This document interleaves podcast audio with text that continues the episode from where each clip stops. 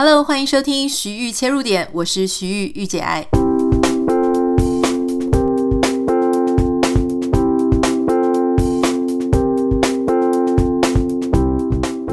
Hello，欢迎收听今天的节目。今天在节目一开始呢，就要跟大家稍微聊一下这个最近台湾绕闹得非常大的一个新闻，就是呃本土案例的发生。这个事情呢，是长荣航空有一个纽西兰籍的机师，然后他确诊罹患了这个新冠肺炎。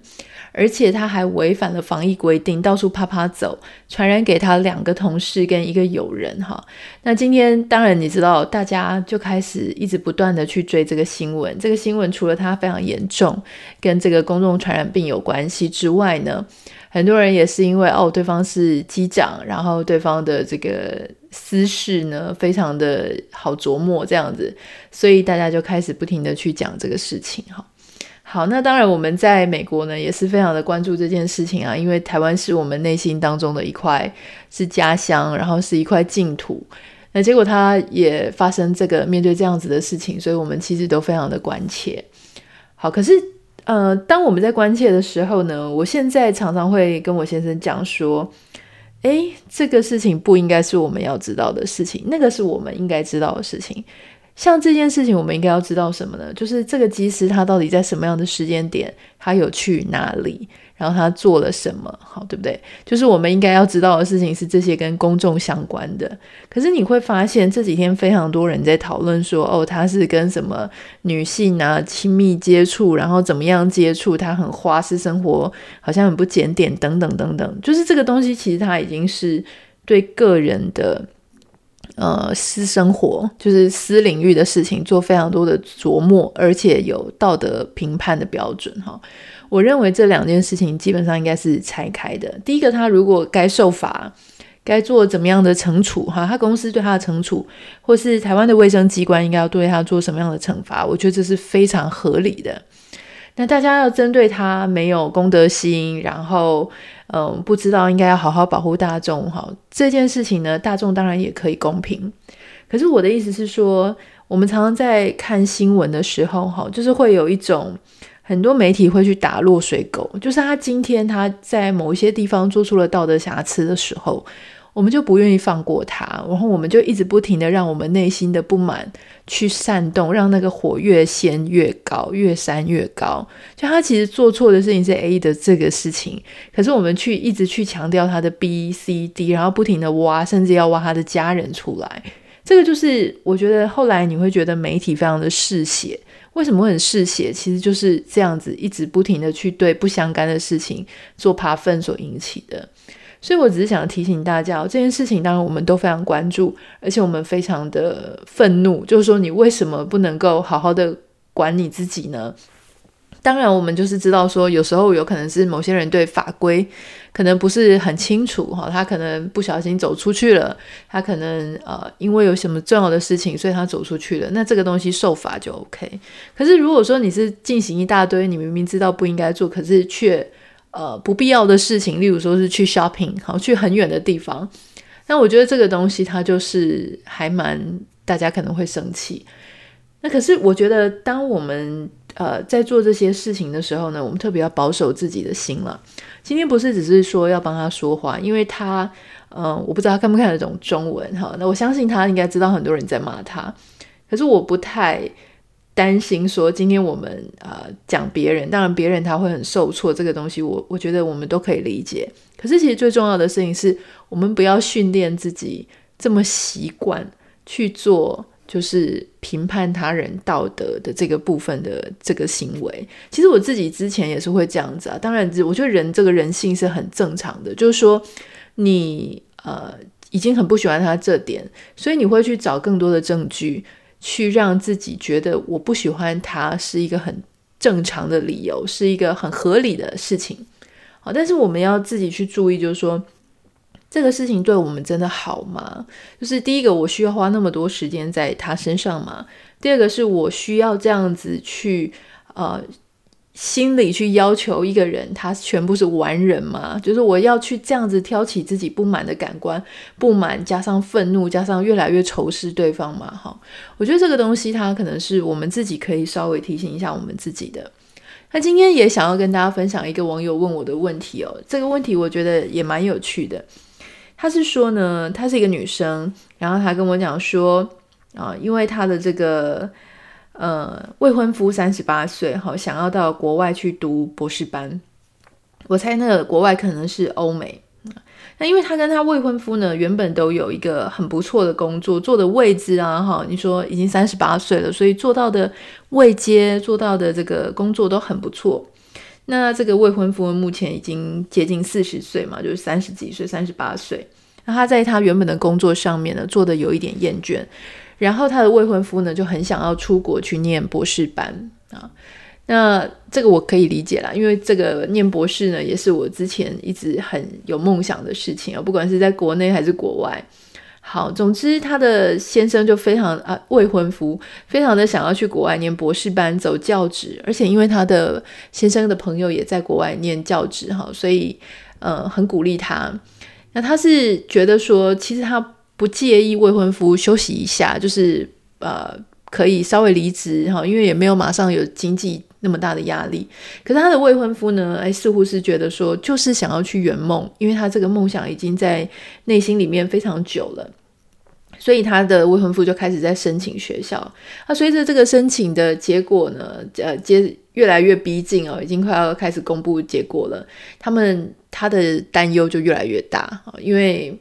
因为你知道申请的是他未婚夫，可是担忧的是他自己，因为他会担心说，哦，好，如果说呃，第一点，假设来美国的话，哈，他们没有办法工作，就是说因为博士的。配偶是不能工作的，所以有一段时间呢，那都只能靠这个博士班的博士生的奖学金。第二点，因为博士生的生涯很漫长哦，所以他觉得三十八岁年纪有点太大了。第三点呢，是因为他父母的年龄比较大，所以他有点担心，就是他这样离开台湾好不好？所以他想要听听看我的想法。就五秒钟音乐之后，马上回来跟你分享我的切入点。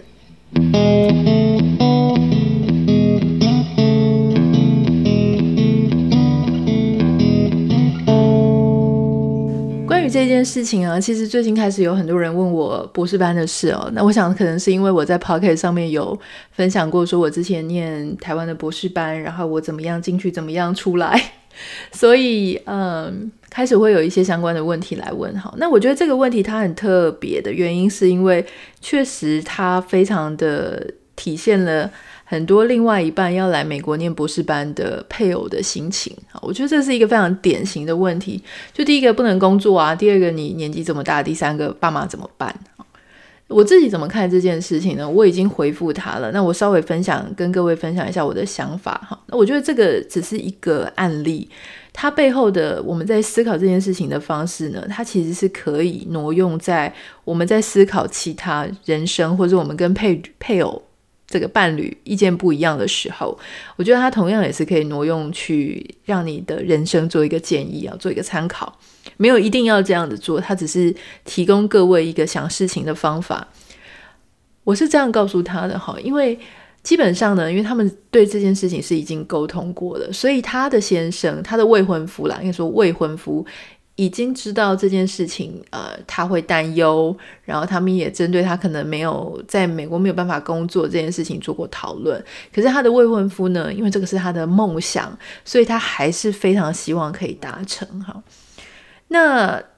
我自己本身呢，观察到伴侣之间沟通有两件事情是我绝对不会去剥夺，我不会去用我自己的意思去扭转。对方的哈，扭转跟沟通不太一样。沟通是说我把我内心的疑问跟我的立场、我的想法，我拿出来告诉你，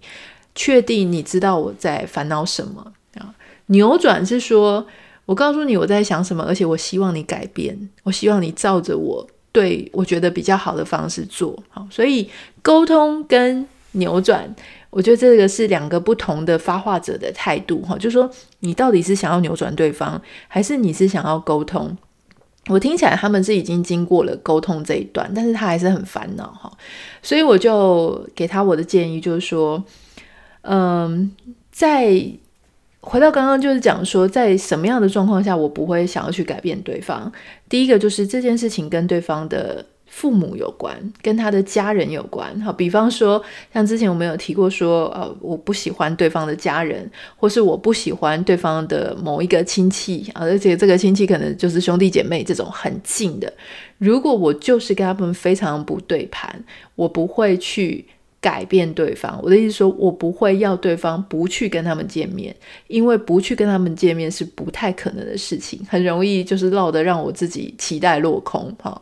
那这件事情我觉得是非常困难的。第二件事情是我不会去跟对方的意愿，好，所谓的意愿就是说他的梦想、他的愿景、他的未来、他对自我的期许，我不会去改变他。因为你知道，人呢，其实非常的难得能够有梦想、有目标。我们很多的人呢，其实当下活着的都是，嗯，活得很习惯，就是我习惯怎么走就怎么走，我习惯怎么活着就怎么活着。如果要让人能够眼睛闪闪发亮，哈，做他梦想中的事情，做他非常想做的事情，这件事情并不容易。所以，当如果对方告诉我他的梦想是什么，他就是很想做这件事情的时候。我只有尊重他，好，我不会去扭转他。所以回到这件事情要怎么看呢？我自己的想法是，我会告诉对方我的担忧，好，试图去跟他沟通。如果在沟通的过程当中，我发现他非常坚持，他一定要去好达成这件事，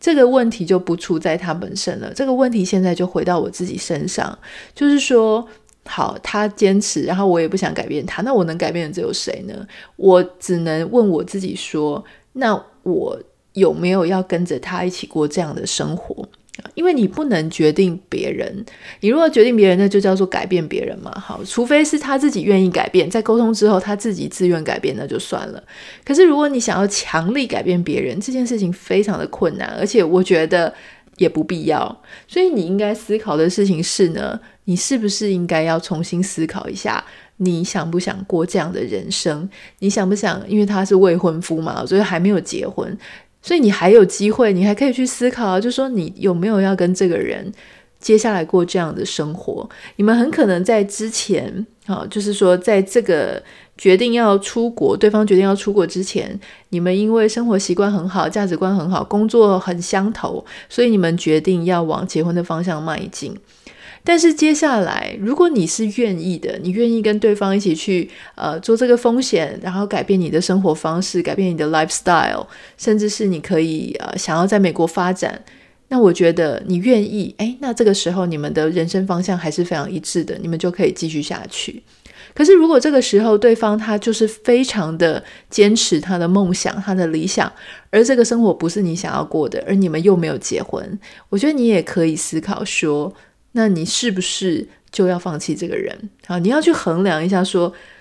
呃，关于你想过的生活，还有这个人，到底哪一个比较重要？哈，在现阶段，你想要怎么样？如果你真的不想跟他去，那就不要跟他去啊。我觉得这个事情是你自己要决定，你未来的生活模样是长得什么样。我不知道你有没有听过我们说，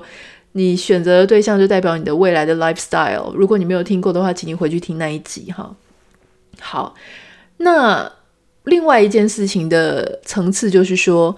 所谓的到美国不能工作，哈，就是说在美国不能工作的意思是说，你如果以上班族的思维，是你在美国不能去公司行号工作，好，不能去找工作。事实上呢，也不是不能，而是你其实很可能，如果你的语言能力不够好，或是你的文化不够熟悉，或是说你对于很多工作你其实不想做，这样都会影响到你找不到工作。所以我自己认为啊，就是说在思考这一件在美国无法工作的事情的时候，我觉得更积极、更正面、哈，更有解决能力的方式是去思考看看有没有办法。去做一些能够带着走的工作，好，就是说，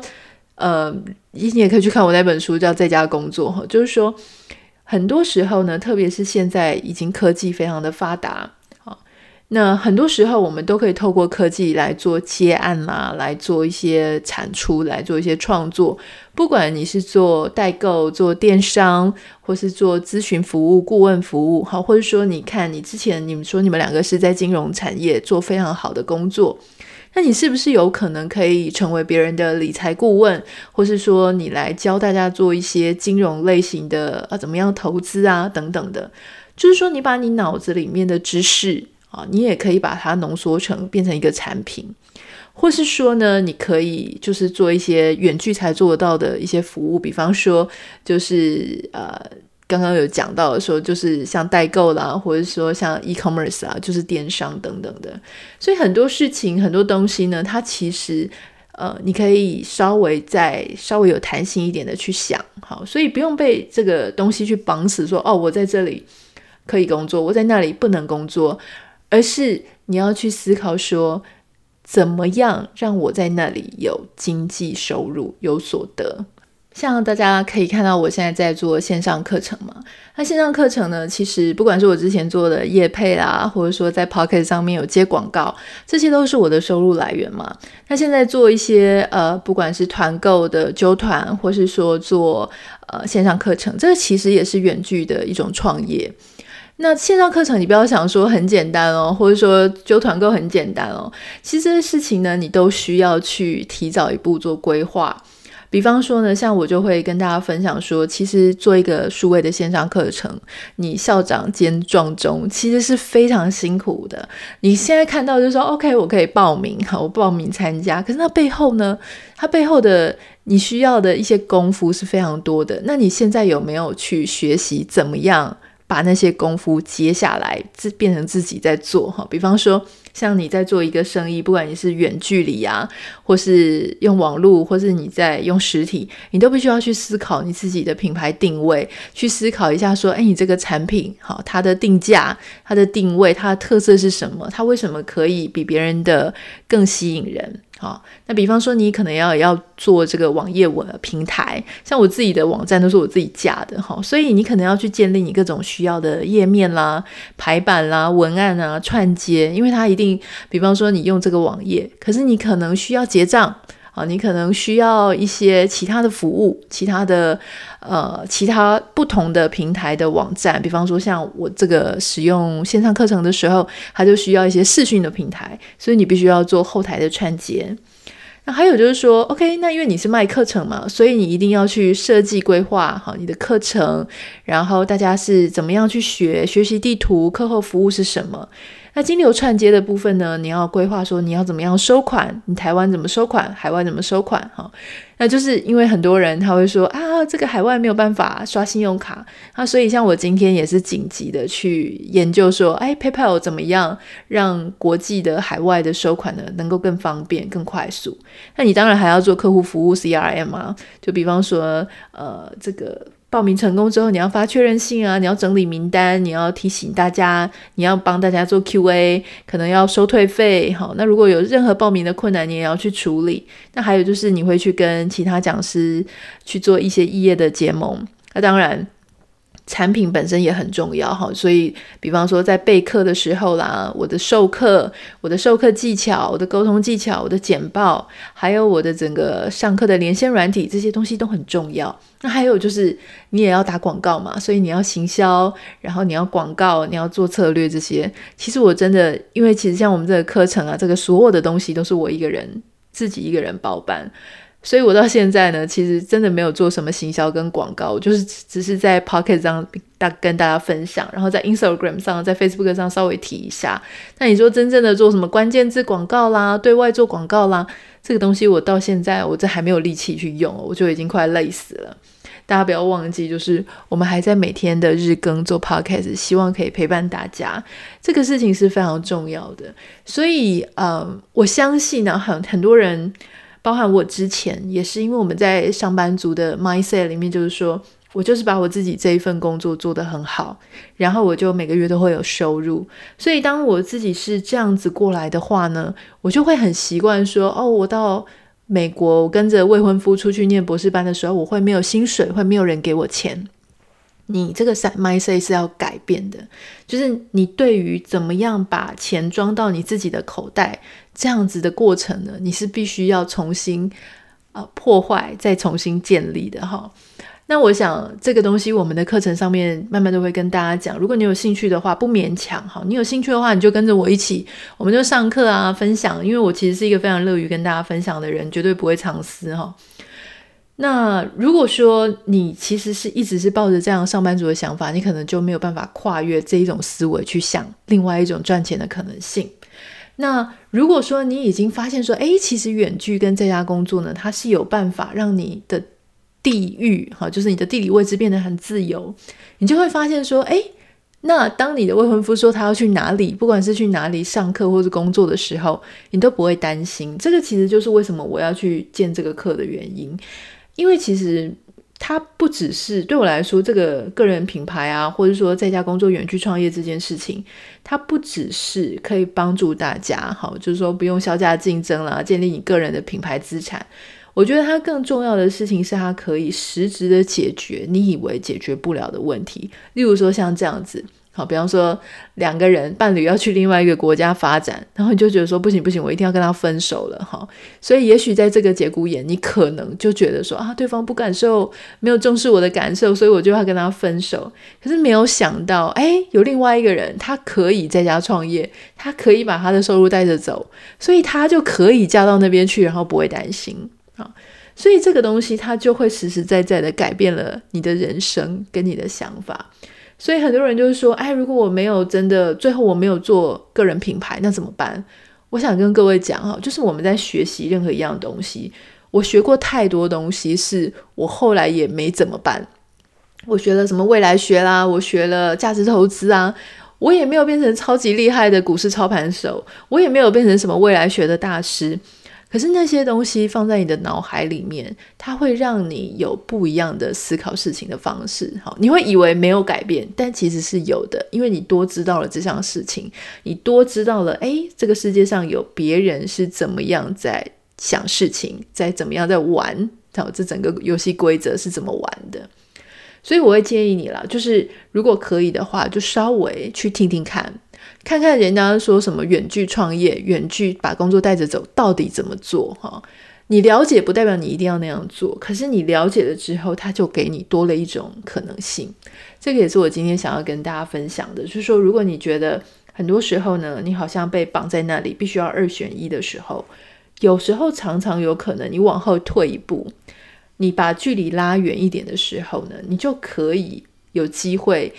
或许你会看到不同的可能性。在节目结束之前呢，我要提醒大家，这个礼拜已经是圣诞节了。之前呢，有邀请大家就是要手写卡片给你所关心的人，不知道大家有没有写好了，有没有准备好了？再次提醒大家哦，其实礼物呢这件事情，重点不是它有多贵，而是那个心意的问题。就是说，你有没有想到对方？我想我们比较在意的都是说，我们有没有被想到？哈。